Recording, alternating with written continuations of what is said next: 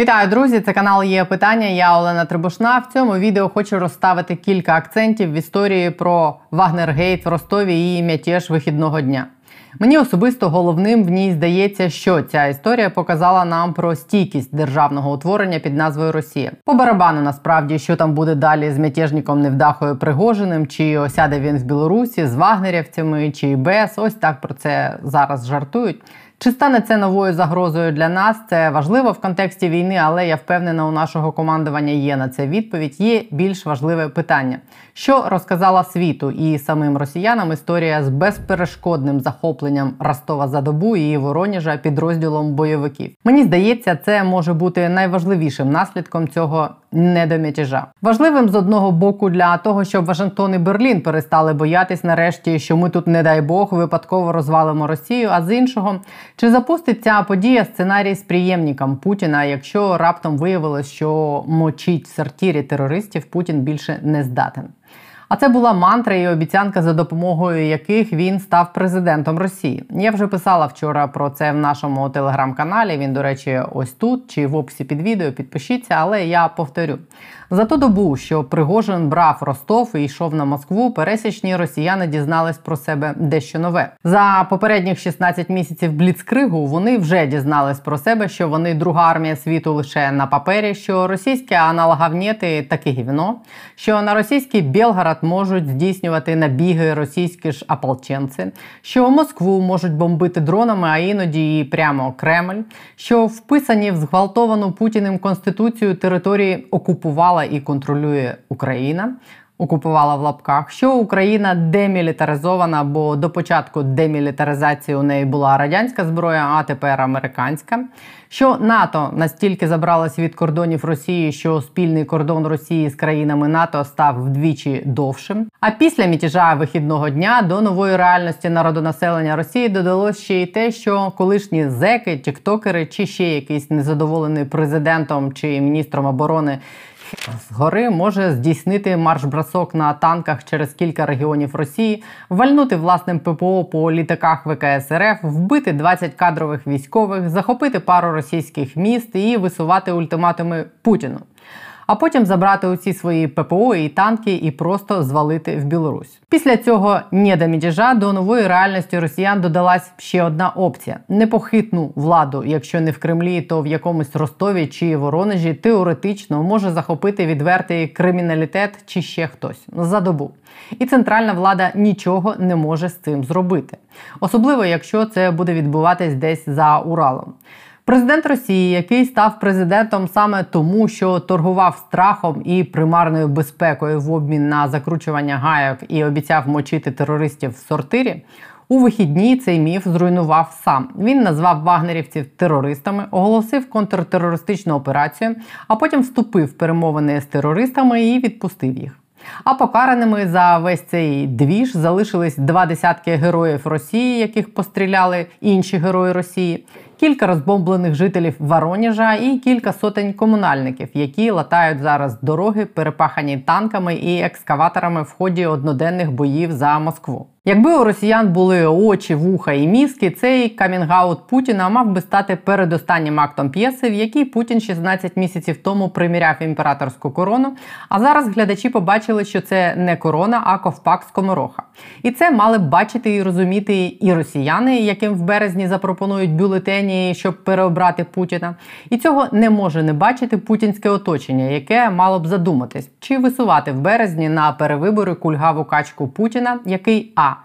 Замість триденної СВО для підняття обвислого рейтингу влаштував вже скоро як дворічну війну, яка дійшла вже до взяття Ростова і спроби штурму Москви, і Б, який показав, що він лузер, який втік з Москви, коли на Москву на танках сунув його ж власний повар і який не замочив терориста Пригожина в сортирі, а помилував і просто попросив поїхати з Росії подалі від імператорських очей. На що у мене немає відповіді, так це на те, скільки російських глядачів побачили саме такого Путіна, а скільки після цього м'ятіжа вихідного дня без жодних змін в свідомості повернулись бити воблею об стіл, якщо взагалі відволікались від того позавчора. Тим більше, що пропагандисти, які розчехлялись майже два дні, вже активно пояснюють росіянам, чому вступати в перемовини з терористами іноді можна, замість того, щоб мочити їх в сортирах. Брат на брата це війна без возможности победы. Надо об этом всегда помнить. И последнее, что я хочу сказать. Сейчас много обсуждают, ну как же так, завели уголовное дело, а потом отпустили. Вот уехал в Белоруссию. Это же насмешка над юридическими нормами. Я просто хочу напомнить, что юридические нормы – это не заповеди Христовы и не скрижали Моисеевы. Юридические нормы пишут люди. Люди пишут юридические нормы для того, чтобы они защищали правопорядок и стабильность в стране. И если в каких-то исключительных, критических случаях получается так, что юридические нормы перестают выполнять свою функцию защиты правопорядка и стабильности, а ну, выполняют функцию уже обратную, то они идут лесом, эти юридические нормы, потому что их писали люди, не предвидя такой ситуации. Выбор был – между плохим и чудовищным. Так буває в житті. Так дійсно буває, і я сподіваюся, що Сіманян таки побачить ще, як в Росії іде брат на брата, і побачить це не з ілюмінатора літака, який відлітає з Росії, на що натякає її засмага на цьому відео, а з вікна свого власного будинку, десь на Рубльовці, який буде штурмувати Вагнер, Шторм, Кантемирська дивізія, Кадирівці, якщо по ВЗЕ вони встигнуть доїхати до Москви до закінчення штурму. Або ж самі жителі Бірюльова нарешті прийдуть розбирати збирати на друзки гардероб Симанян. Про це і поговоримо сьогодні. Чи побачила Росія за ці вихідні, що Путіна нагнули зеки, і чи запустить це в якомусь вигляді сценарій операції Приємнік на болотах? Микола Давидюк, як політолог, спробує якраз оцінити, який вплив на народонаселення Росії і на кремлівські башти могла мати спеціальна військова операція, пригожена в Ростові. Вітаю тебе, Миколо. Я хочу з тобою сьогодні поговорити про а, наші державні інституції, про російські на тлі кількох останніх подій. Почну з російських в наших очах. Все те, що відбулось в Росії за вихідні, а, виглядає як така точка, яка продемонструвала і слабкість Путіна, і неспроможність російських інституцій, що теоретично означає е, неспроможність цього режиму функціонувати довго. Е, Трохи більше ніж через півроку у Путіна перевибори Путіна заплановані, і от за півроку до виборів е, народ, виборці бачать, що лідер слабкий і не може їх захистити. Що він прогнувся перед е, терористами. Е, чи означає це, що оця подія може вплинути на в принципі участь чи не участь Путіна у виборах навесні наступного року? Ну, я думаю, як мінімум, це запустило процес е, розуміння, що треба шукати нових інших кандидатів, що населення за цього може не проголосувати і не підтримати. Більше того, що самі вибори можуть не відбутися. Ну для прикладу, якщо там добровольчий корпус захватить е, кілька областей, почне там власний перерахунок голосів, і виявиться, що за Путіна ніхто не голосував. Да? Ну, от е, я думаю, що е, вороги Путіна, в тому числі ми, як головний е, ворог, зрозуміли найголовніше, що для того, щоб перемогти Путіна, не треба мільйон і 20 мільйонів солдат. Треба 25 тисяч, які чітко підуть на Москву. Все. І тобто, от е, насправді Пригожин, він же ну, ну типу слабак, така типо, типова типова російська повія, типу, яка передається ну, от, на цій трасі. Ростов, Ростов Москва, і він там злився, передався. Типу, ну незрозуміло. Да? Типу, найбільша драма зараз цього року буде, що ж власне сталося з цим Пригожиним, чого ж його по, по, по це збив. Але він, е, от чисто по Чехову, е, росіяни ж люблять літературу. да? От, По літературному їм об'яснимо. От він повісив рушницю. От по центрі е, сцени спектакля. І от Чехов каже, що рушниця, якщо вже вона вісить на сцені, то вона обов'язково мусить вистрелити. От він рушницю зарядив і повісив на сцену. І це прекрасно через те, що нам це цей сценарій підходить. Я вже давно говорив, що політичний демонтаж Кремля може бути швидший і дешевший е, зі всіх в усіх значеннях, ніж, наприклад, військова перемога.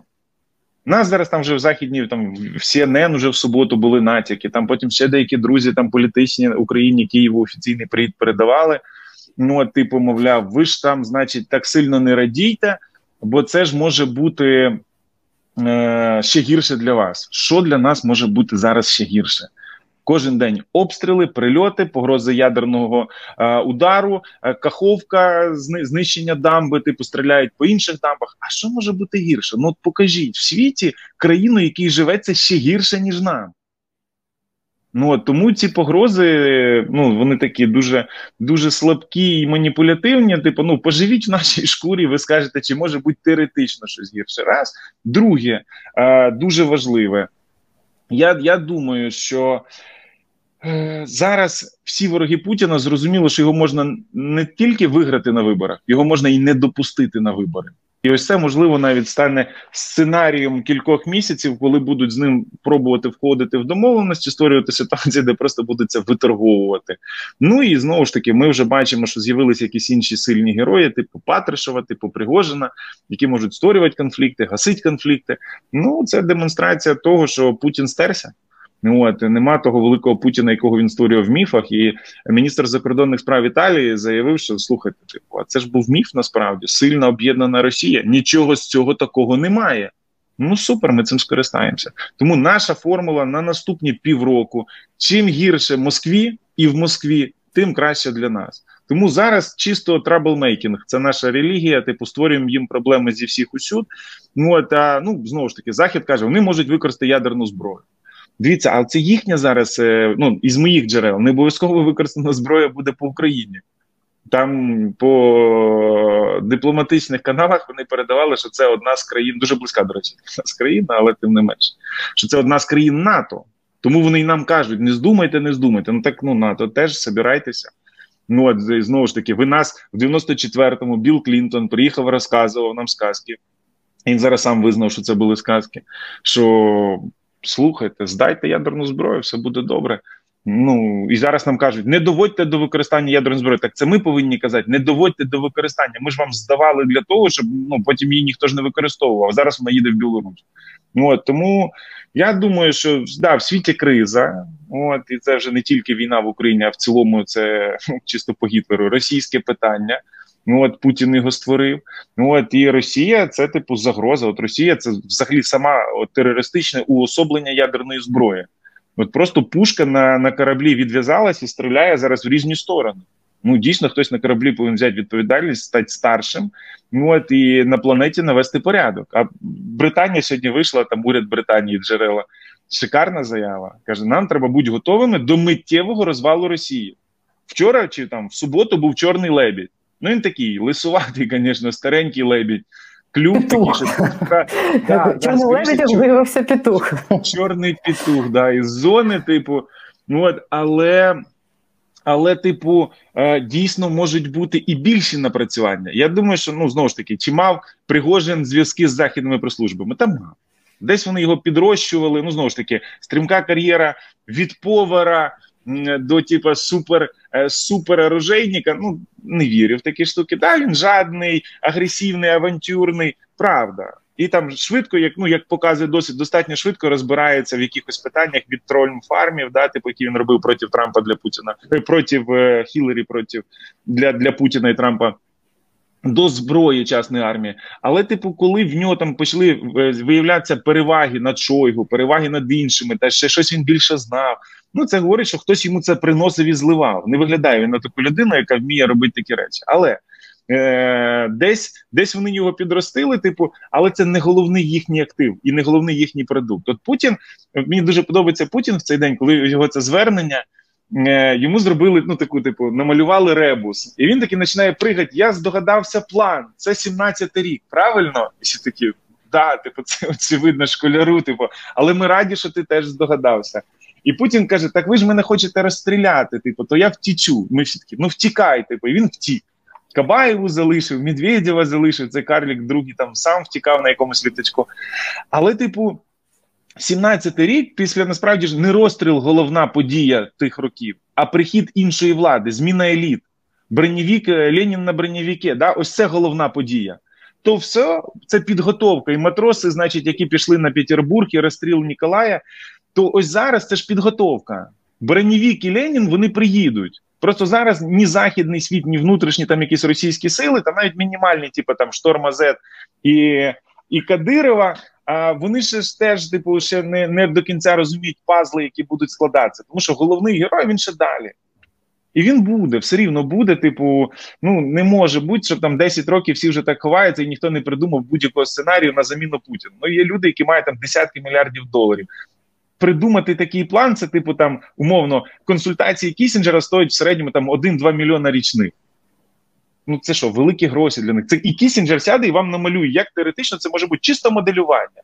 Расмусен отримує, який нас консультує 200 тисяч доларів, 200-300 тисяч Осінтень бере. Там в Вашингтоні є ще купа інших, там дорожче, дешевше, як хочеш. Колишні держсекретарі, там великі конгресмени, супервеликі відомі сенатори. Вони всі мають свої е, аналітичні центри, консультаційні фірми. Вони вам сядуть, змоделюють. І таку таку штуку вони ще зроблять вам 70% знижки, написати моделювання плану, скинути Путіна. Та з великим задоволенням сядуть і зроблять. От, Тому я думаю, що такі речі є, вони зрозумілі, вони чіткі. Ну от а, і вони будуть далі розвиватися. Тому ось це гарний початок, що називається спочином нас всіх. Типу, воно далі буде. Це перша серія. Це чисто перша серія. Качнули раз, він втік. Ого, типу, гарний маркер, гарні сигнали. Типу, далі, значить, треба далі качати. Тому буде далі сценарій, буде буде воно качатися. Для нас супер. Типу, ну на полі бою. Я я дуже хотів. От моє найбільше очікування за суботу було. Ми ж всі ж типу так віддалися ці емоції. От то моє найбільше бажання було. Е, щоб посипався фронт, щоб хоча б одна-дві бригади з фронту, там з Херсонщини, з Запоріжжя чи з Донбасу, пішли туди, хоча б до Ростова. Ось це ось я б дуже цього тоді хотів, щоб хоча просто Пригожин надто рано здався, не да, встиг да, нічого да, да, Якби він дійшов до Москви і там почав стріляти, 100% дві-три бригади б двинулися б на Ростов. От 100%. Вони вже там захватили перші перші там, типу, рубльовські дачі, показали б скільки там золота, золоті унітази. І ці і ці, і ці лашари, типу російські військові мають на увазі, вони вже б теж туди приринули, типу, що гра, грабить награблене. Це ж російська ідеологія. Типу, грабить награблене, це ж типу, мрія всіх російських солдат, всіх російських армій. Від Петра до Ніколая і Олександра, типу, ну і ці і ці ж криси такі самі. Тому, типу, тільки побачили перше золото рубльовських дач, Ну, от все, типу, вони прорванули. Оце для нас було б найважливіше посипати фронт. Тому що там оця соціально-політична драма, яка могла розвиватися, це круто. Да, ну ми від цього отримали б чисто естетичне задоволення в Тіктоці, переглядаючи в Ютубі. Ну, от. Але ну, типу, технічно важливо було, щоб фронт посипався. Ну, поки що, бачите, на русських надійся, сам не плашає. Дивись, якщо а, там ми ж не знаємо, хто ухвалює рішення зараз там в Кремлі. Якщо це не сам Путін, а якесь там коло людей для яких Путін це фактично обличчя, яке е, ну типу для народу особлює владу. Да? Якщо е, говорити про транзит влади і буде зараз ухвалюватись рішення, кому кого їх на наступних виборах продавати російському народу Путіна чи когось там нового, е, це ж залежить від того, як російський народ, народонаселення сприйняло всю цю історію. Чи стала на твій погляд вона для них свідченням того, що Путін слабкий, чи їм просто пофіг? Я думаю, що частина, які вже типу стали колективним Путіном, вони вже давно розуміють, що Путін слабкий, тому що сам факт їхньої наявності колективного органу да, вже говорить про те, що він не справляється. Друга історія дуже важлива, і я вважаю, е, він пішов, те, що ти говорила, на переговори з терористами і погодився. І він тряпка. Рішив ситуацію там Патрушев і Лукашенко. Ну, Лукашенко нам на голову впало. Але от BBC говорить їхні джерела, що головну роль грав Патрушев. Е- і Путін здає, ну навіть якщо він не звільнить Шойгу, все рівно для більшості в вертикалі він, типу, звільнений. Да? Типу він з меткою. Типу, ти почав переговори про звільнення своїх. Ти ж мав перше сказати, ні, ніколи. Да? А Путін починає переговори, і навіть якщо обіцяє, обмане, ну от він виглядатиме супер слабким за одною виключення. Якщо завтра, якщо сьогодні чи завтра мертвого Пригожина не не розженуть по телеграм-каналу, що він реально валяється, типу там як пес, ну от е, вбитий десь там в мінську під дворцом цього Лукашенка. Ну от да, тоді це змінить ситуацію. Якщо він ще й зробить два-три відео, неважно на яку сторону, скаже там атакуємо Київ, наступаємо на Мінськ, ще щось, все Путін, Путін просто ніхто для своєї вертикалі, тому що він пішов на переговори і не зачистив е, цю терористичну сторону. Значить, це карт-бланш інше. Але друге питання: якщо він обговорював звільнення Шойгу. А тепер дивіться, виходять на зв'язок е, німці, кажуть: слухайте, а ну ми так там Навальному допомагали, нам так нравиться Навальний. А здайте нам, хто травив Навального. А ми вам розблокуємо щита Кабаєвої. І Путін каже: О, слухай, ну це ж нічого, це пиль, це якихось там два два мужлана, типу, які в ФСБ служать, я їх ніколи в житті не бачив. Щас здамо. А здайте, вийдуть британці, скажуть, «Е, ці, хто травив скрипалів, типу Солсбері, громадян Британії. А ми вам, типу, розблокуємо акції Романа Абрамовича, щоб він зміг там ще їх там перекинути кудись. Ну, скажуть, слухай, і цих можна здати, теж недорого, за 5 мільярдів, чого ні. А потім скажуть, здайте убійць Німцова, Сполучені Штати скажуть, нам важно. І так по всій вертикалі почнуть запитувати. І всі скажуть: слухайте, а Путін же нас всіх здасть. І вони це розуміють уже на прикладі Шойгу, е, здачі якого була е, ціль в переговорах. І вони скажуть: слухайте, так може не на Путіна треба працювати, а одразу на тих, на кого він нас захоче здати. Бо якщо ми перші прийдемо, да, це чисто правило whistle, да, типу цього стукача.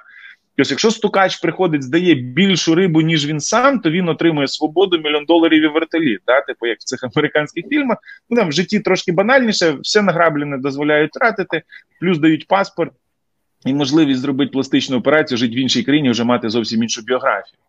Ну, все, типу, в кожного там пару мільйонів доларів награблених є. Їм за це непогано платили. Типу, можна тікати, будуть жити десь на якійсь е, цій банановій країні на острові, віч, вічне сонце, типу, інша біографія. Ти там директор по продажам якихось чіпів в Африканській Республіці з офісом, несуществуючим офісом в Дубаї. Чого ні?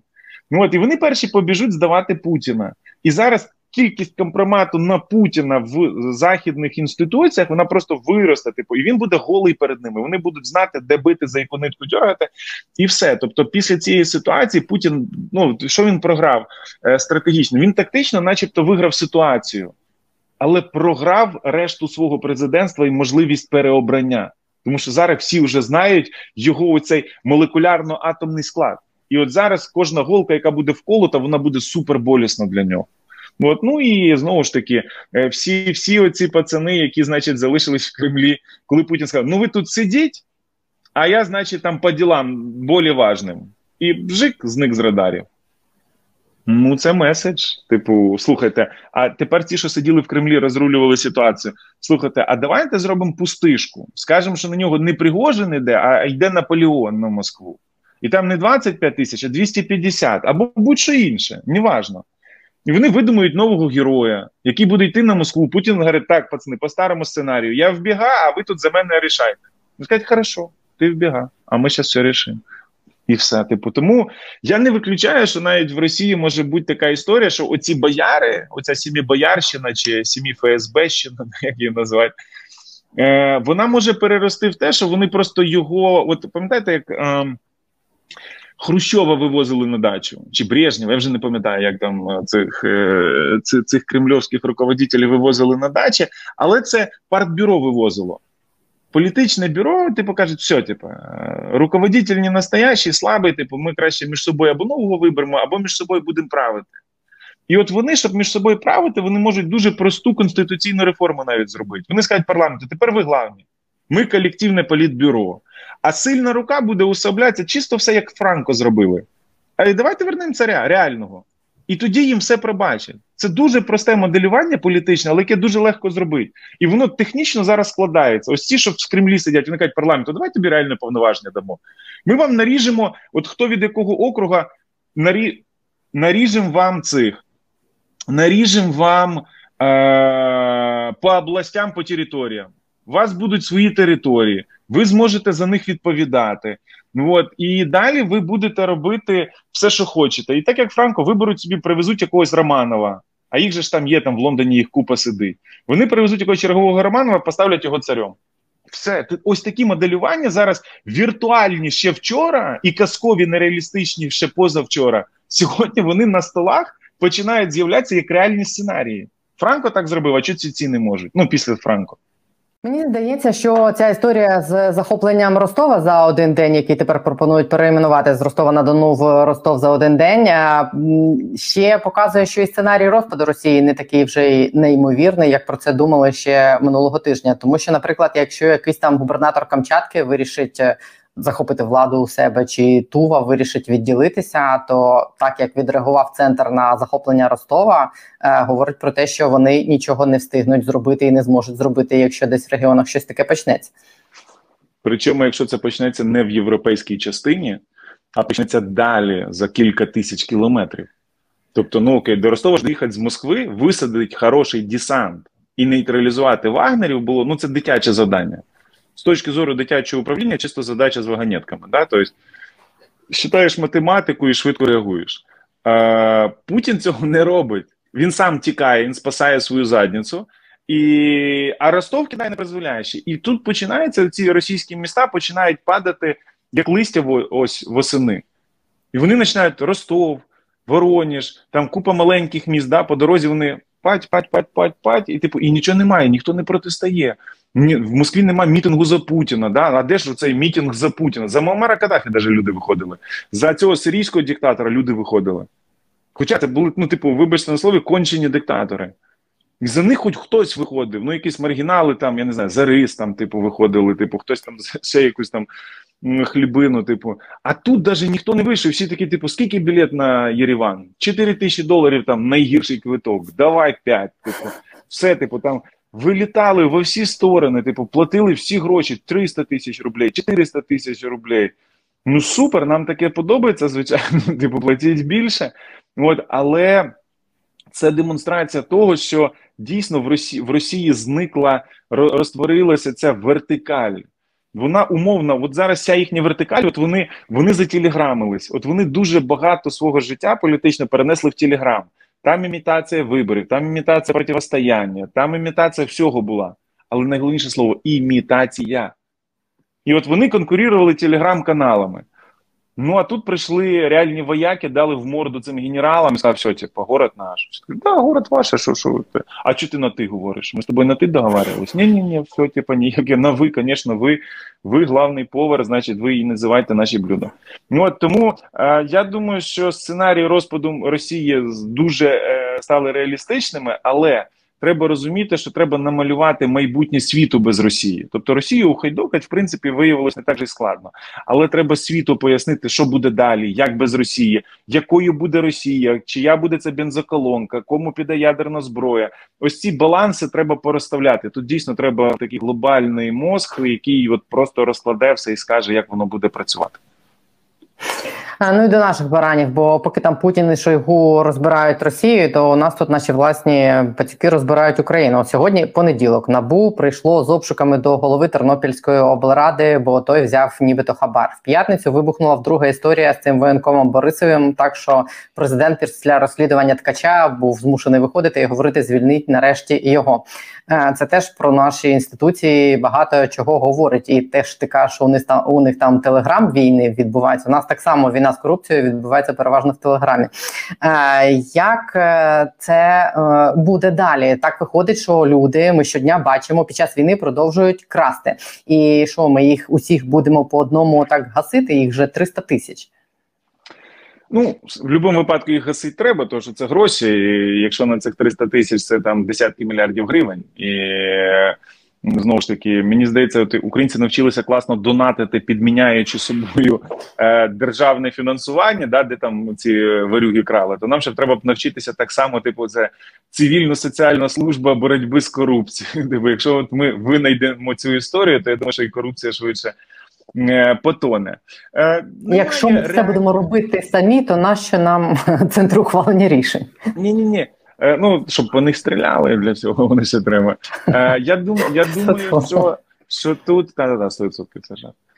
Я думаю, що насправді ці е, соціальні стартапчики вони чинять гарний позитивний тиск на реальний орган влади, де вони реформуються. От все те, що сталося в діджиталі, насправді ж було скопійовано зі всього того, що в громадянському суспільстві вже давно до цього відбувалося.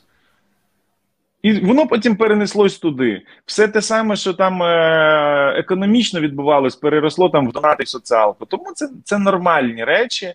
От е- Так воно часто буває в світі, де дійсно е- демократія розвивається еволюційно, і ось ці речі тут з'являються, там імплементовуються. Тому Ну, зрозуміло, що це така, типу, жартівлива форма пошуку рішення боротьби з корупцією, але, типу, для нас зараз це стає критично. Внутрішні вороги починають бути сильнішими за ворога зовнішнього, тому що нас обкрадають в рази більше, ну от ніж зараз ворог наносить нам ущерба. І я бачу е, дуже велику проблему в корупції по вступу в НАТО і по завершенню домовленостей з ЄС. От е, ось ці Борисови, е, ось ці судді, ось ці корупціонери там містечкові на місцях. Вони при, привносять дуже негативну історію взагалі щодо подачі країни в цілому. Там по свободі є питання знову ж таки, хай покажуть реальні факти. Якщо реальні факти є, то так, без проблем. Але якщо це політичне переслідування, що зараз теж доволі частково популярне в нашій країні. Тому що все-таки банкова готується до виборів. Питання це буде осінь чи це буде березень. Ну от, але банкова явно в режимі виборчої кампанії, тому тут питання от по цьому по цьому свободівцю, типу, чи дійсно там вимога хабаря, чи це чи це вже просто почалась підготовка виборів в небазових регіонах, да, типу, де треба там трошки свої рейтинги підтягнути. Ну от. Тому тут, тут в мене невелике питання, але я думаю, що ну, там день-два ляже на це, і ми побачимо фактаж. Да? Якщо там є вдома гроші, документи, там телефонні розмови, ну зрозуміло, все, все, все, все, все лягає на свої місця. Ну, от, але от по суддях нічого ж не відбувається. Ну, як там писало хтось із ЗМІ, типу, Верховний суд повинен піти на реформу по другому кругу. І скільки таких кругів повинно бути? Як Данте Алігєрі 9, чи їх повинно бути 100 кругів, як в Формулі 1, чи скільки? Ну, типу, ну ви знущаєтесь, ми, типу, ми, типу, витратили десятиріччя на слово реформа так, що вже навіть цих щурів на кораблі починають ташнити від слова. Вони не тікають з корабля, їх ташнить просто на цьому суддівському кораблі від слова реформа. Вони вже пристосувалися до всіх реформ, які тільки можна. Далі грибуть, держава нічого не робить, держава цим навпаки радіє і цей. Але я що я замітив, е, я поділюсь з вами інсайдиком таким, типу, з прямо з суддійського логова. Е, Судді судді найкращий барометр е, соціології. Завжди слідкуйте, чи виконують судді політичні рішення. На початку президентства завжди. І якщо судді не впевнені в тому, що президент переобереться, вони перестають виконувати його рішення. От судді найкращий барометр. Порошенку в 2017 році вже не хотіли піддаватися на тиск банкової. В 18-й взагалі вже ні одне рішення не брали. Навіть там самі там їхні лояльні подавани, типу, навіть вони вже казали: стоп, стоп, стоп, це ж політичне рішення. Не що команда, значить, казала, як це так, політичне рішення? Ви ж до цього робили 4 роки. Вони кажуть, ні, ні, все більше не буде. І так само тут Зеленського по справі з кличком жоден районний суд не захотів взяти справу. Типу сказали, ні, ні, ви між собою розбирайтесь, це політика, ми в політику не ліземо. Ось це маркер того, що вони не вірять в сильного Зеленського. От і і ось тут теж е, знову ж таки, чи може вже він проводить судову реформу? Мені здається, що треба GPT-чату сказати, типу, що напиши нам суддівську реформу, і ми клянемося її прийняти, щоб ти там не написав. І це будуть правила. Просто проаналізуй там умовно а, там 100 конституцій і випише нам, які мають бути суди. І ми обіцяємо це прийняти. Верховна Рада проголосує напослідок перед тим, як вийти з неї, виключити світло. Тому що все те, що нам, типу, наші ці великі розуми щось креативлять і написують, ну воно це типу не дорожче обухівського туалетного паперу. Типу, вони одразу беруть, перекручують це в корупційну схему і працюють тупо по 3 мільйони за рішення, 3 мільйони, конституційний по 10 мільйонів за рішення. Ну come on, ну коли ви нажретеся потвори, типу, ну реально країна тоне через них. Тоне країна через те, що хтось не може нажертися. От і я я бачу, що дійсно ця реформа насправді це остання реформа. Далі це будуть просто, як казав Янукович, покращення. Да? Зробити суддівську реформу, все далі це вже буде таке, типу лег, легкий ремонт нашого державного автомобіля. Там будемо десь там діджиталізувати, десь його е, європеїзувати, десь осучаснювати якісь речі. Але насправді для ось нормальної сталої європейської державності не вистачає тільки суду. У нас все є. Насправді, насправді, типу, да, викинуть корупцію, але корупція викинеться через суди. Коли суди почнуть судити, і корупція почне боротися. Да? Почне почнеться цей маховик, перекручуватися через м'ясорубку. А решта ж є, інституції є. Ну люди ходять в оперу, люди мають свою армію, люди знають свою конституцію, люди знають свої кордони, вони захищають свою державність. По великому рахунку, ну, типу, всі елементи державності присутні, крім судової. Там шарлатани сидять. Там просто сидять шарлатани. Єдине, що от це дивився це інтерв'ю Обами скандальне, викинути ще російські партії. От вони нам не казали, але от вони гади думали і знали це, і між собою за закритими дверима без нас говорили. І оце Обама нарешті признався. І ось це не можна допустити оцієї арестовщини, яку зараз хочуть завести в парламент. От Обама сказав, каже: ну так да, напали. Типу, ну а чого в нас мала бути жорстка реакція? В них же там в Криму були російськомовні. І слухайте, це каже Обама, який дозволив тоді не, нам не захищатися. І друге, що він каже, так в них же в парламенті була російська партія. Дивіться, ось це базис. Це базис недодержавності України, який вони нам не казали, але за закритими дверима казали, вони лохі. В них там російськомовні, і в них там е, в них там російська партія. Ось що не можна допускати. Дивіться, це база злочину. Якщо зараз президент допустить російські партії, все, значить він подав руку Кремлю. Попередній так зробив, і передпопередній так зробив. І Ющенко взяв з Януковича прем'єром. Зробив. Після чого ж е, Ющенка в Вашингтоні перестали приймати. Згадайте, він два рази літав в Вашингтон за два дні. Прилетів, висидів 6 годин, полетів назад. Тільки прилетів в Київ, зоні прилітай на зустріч. Він каже, так я ж був, прилітай, сказав. Прилетів і знов нічого нема. Ні про що не домовився. Ось ось це дружба з Росією, яку нам не пробачать. Вони в очі це не скажуть. Вони скажуть, окей, це ваш вибір. От чисто як е, в психології Спартака Суботи, це ваш вибір. Да? Все. І тут, от ось це дуже дуже важливо. Не, не має бути ніяких російських партій, ніяких оцих домінуючих регіонів російськомовних. Все наїлися. Це призводить до війни і вбивств. І найбільше страждають. Харків це показав. Російськомовні регіони найбільше й постраждали. В Тернополі що постраждав? Голова обласної ради, що взяли на хабарі, да? типу, ось і весь вся, вся, все страждання Тернопільщини за війну виходить. От. А ті постраждали, бо вони завели війну ось цими російськими партіями, ось цими агентами, які послаблювали наші там органи, які послаблювали інституції, це кремольні речі. Я, я,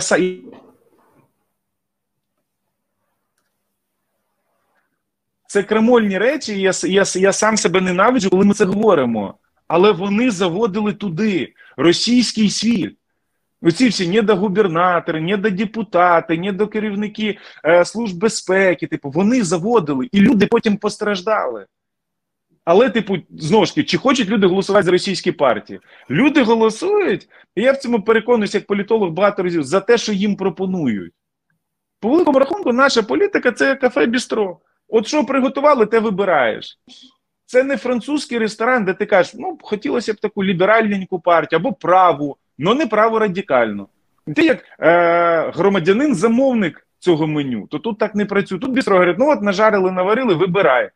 В кінці каса заплатиш. Але, типу, е, були випадки, от коли Зеленський сам обирався.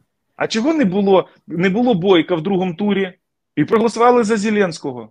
Так чого? Ні, ніхто ж не вийшов і не сказав, все, нема російської партії, нема російського кандидата, ми на вибори не йдемо, нам такий президент не треба. Його ж вибрали 73%. Значить, якщо не пропонуєш російську партію, то за неї не голосують. Ось це відповідь.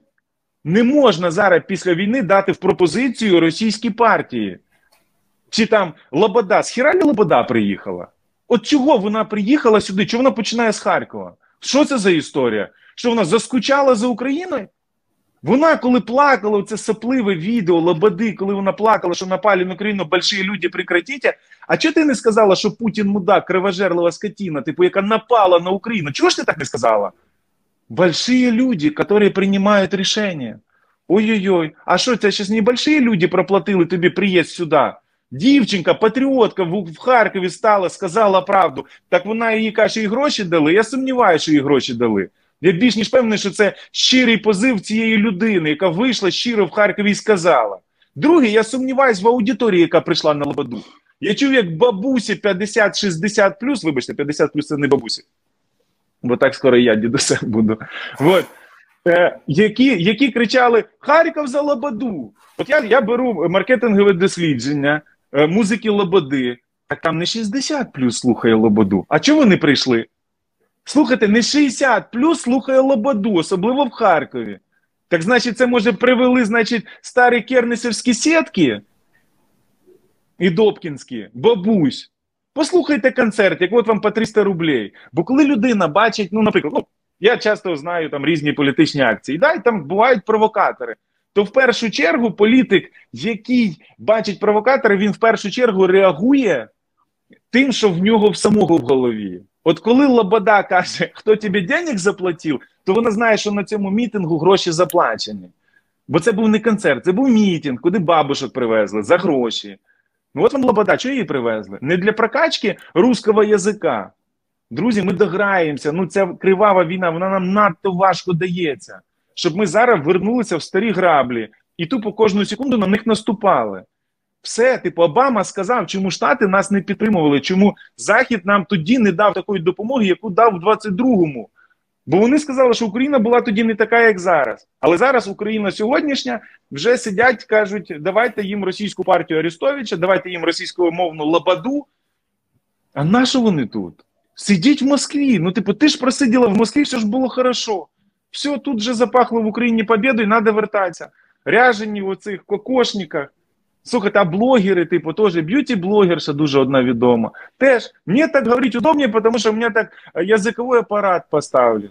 А що ж, ти що на іншій планеті родилася? Вибачте, але всіх людей е, мовний апарат поставлений однаково. Всі люди, в принципі, на планеті виглядають однаково. Це тільки фашисти казали, що є там вищі раси, а є нижчі.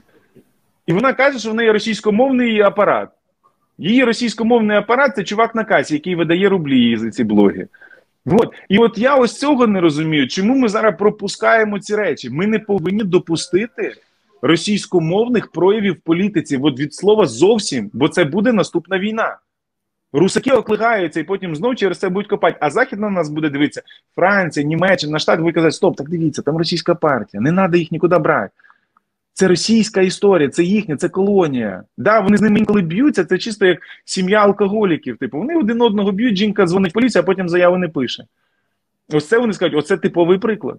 Розумієте, то нам треба вичиститися, вичиститися просто калюним огнем, типу нашу політику від цього всього. Хто має це зробити і в кого є на цей вплив, е, щоб цих партій проросійських не було на наступних виборах? Е, перше, перше, це СБУ фінансування. Звідки бабки? От просто дуже просте питання: звідки гроші? СБУ це може зробити легко.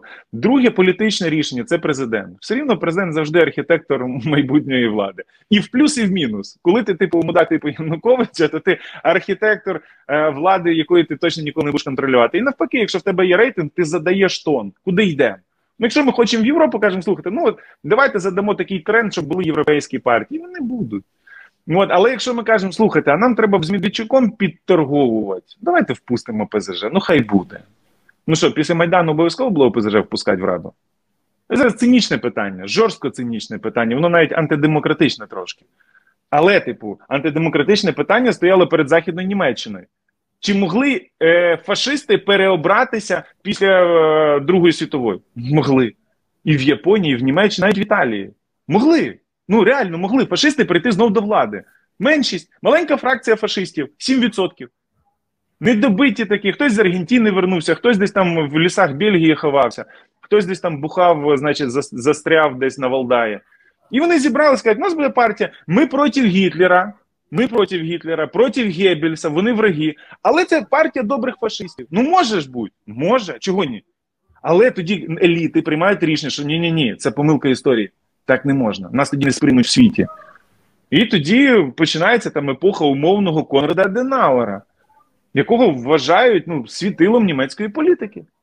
Тобто, але вони прийняли це рішення. Але вони сказали, що ми хочемо нову Німеччину, не оте лайно, яке сталося через помилку історії. От, І вони це прийняли. І зараз Німеччина це супер, це першокласна країна. З соціальної точки зору одна з найкращих, так як там громадянин всередині захищений. От, е, Але вони прийняли це рішення. То треба, щоб ми прийняли. От Для прикладу, в Києві ОПЗЖ 2% не вистачило, щоб зайти в Київраду. Але в Україні воно зайшло, типу, дуже впевнено. Чому? Це що, не було два елітарних рішення? Так. Да. Але в Києві вирішили, що їм ОПЗЖ не треба, а в Україні вирішили на всю державу, що треба завести ОПЗЖ. Для чого? От ось ось це питання. Зараз на це треба відповісти. Політики і силовики це дві відповіді. На жаль, ті люди, які впустили Лободу і дозволили їй виступати в Харкові, це ті самі люди, які будуть ухвалювати рішення про те, будуть тут російські партії чи не будуть. Давай давай тоді третя відповідь, щоб ми теж не скинули, а потім сказали, що що від нас нічого не залежить. Е, третє це люди. Кожен раз, коли російський агітатор буде получати в морду на українській вулиці, агітуючи латентно за Путіна Росію і великосовєтське наслідя, от тоді вони зрозуміють, що агітація неможлива. Але тоді і це повинно перекинутися і на тих, хто їх підтримує, хто за них агітує і дозволяє їм це робити. Ну, Лобода персона Нонграта. Це людина, яка агітувала за Росію, яка в Кремлі виступала. Ну, вибачте мене, давайте Єву Браун привеземо е, у Францію, скажемо, слухайте, ну вона ж накази не віддавала Гітлеру на кого нападати. Ну, хай побуде вас тут прем'єр-міністром, або буде лідером думок, або і віддамо їй французьке телебачення, хай там веде дві передачі. Ну, що шкода. Ну, це ж Єва Браун, їй 33 роки було на той день. Ну, що ви з нею хочете? Ну, молода дівка, типу, значить. В неї одна функція була. Ну і зараз цю Єву привозять в Україну, кажуть, так а що від неї хочете? Ну що вона? Від війни залежала. А ми що, не розуміємо, що таке кремлівські наративи, що таке імперські, що таке радянські наративи? Ну, але, типу, це це, це комплексне питання. А що роблять тут оці всі Пянковські? Що тут робить Латиніна? На що включать Собчачку? Ну, типу, це комплексне питання. Ми від цього всього не хочемо звільнятися. Не хочемо. Тому що комусь вихід, у когось там бізнес, у когось там ще щось, типу, але на смерті ніхто ж не дивиться. І ми зараз ще ще, ще ось ці речі, типу, ну, все, не хочу, бо я починаю заводитись, і твої глядачі, замість того, щоб ставити тобі лайк і підписку, будуть зараз підуть морди через бить. мене, да, через мене від тебе підуть.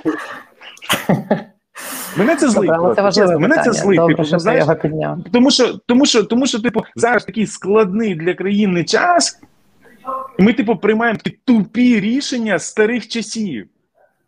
Ну, Кучма просрав державу, коли вернув комуністів, бо Кучма не міг перебратися, вибачте, мене на другий термін. Ну, нащо ти вертав комуністів? Ти ж нам потім ще 10 літ Савка накинув в майбутнє. Ну нащо? Бо він не міг виграти там якихось там условних, значить, е, молодих демократів. Та виграв, ми вже б давно в іншій країні жили б, якби ви не вернули комуністів, бо комуністи потім підтягнули партію регіонів, потім почалася вся російська історія, потім, значить, Єльцина приобняли і далі, далі, далі. Для чого? Так само зараз ми вертаємо. Ну от офіс президента каже, бо їм же за когось теж треба голосувати. Слухайте, а коли вас вибирали 73%, ви ж не думали, що цим російськомовним за когось теж треба голосувати? Чого ви себе предлагали? Верніть ці голоса в українське державне русло. Коли їм буде пропозиція голосувати за нормальну українську партію, вони будуть голосувати за нормальну українську партію. Вибачте, але мер міста Харкова ще досі не сказав, що Харків це Україна. Він ще й досі говорить, що Харків український город. Чому він так робить? Чому він зараз плацдарм Лободі дає? Ці питання треба закрити. Не можна топтатися в цьому проросійському блоті. Все, країна повинна змінитися, вступати в ЄС, в НАТО і бігти звідси з тої старої російської зони. Я сподіваюся, послухають його всі президенти і люди, які е, будуть голосувати. Ну, враховуючи, що твої ефіри точно переглядають, я думаю. Я теж дякую тобі, що ти підняв цю тему. Це важливо. Дякую. Дякую. Микола Давидюк. Дякую. Да, Микола Давидюк, бо в є питання. Дякую. Так, До зустрічі.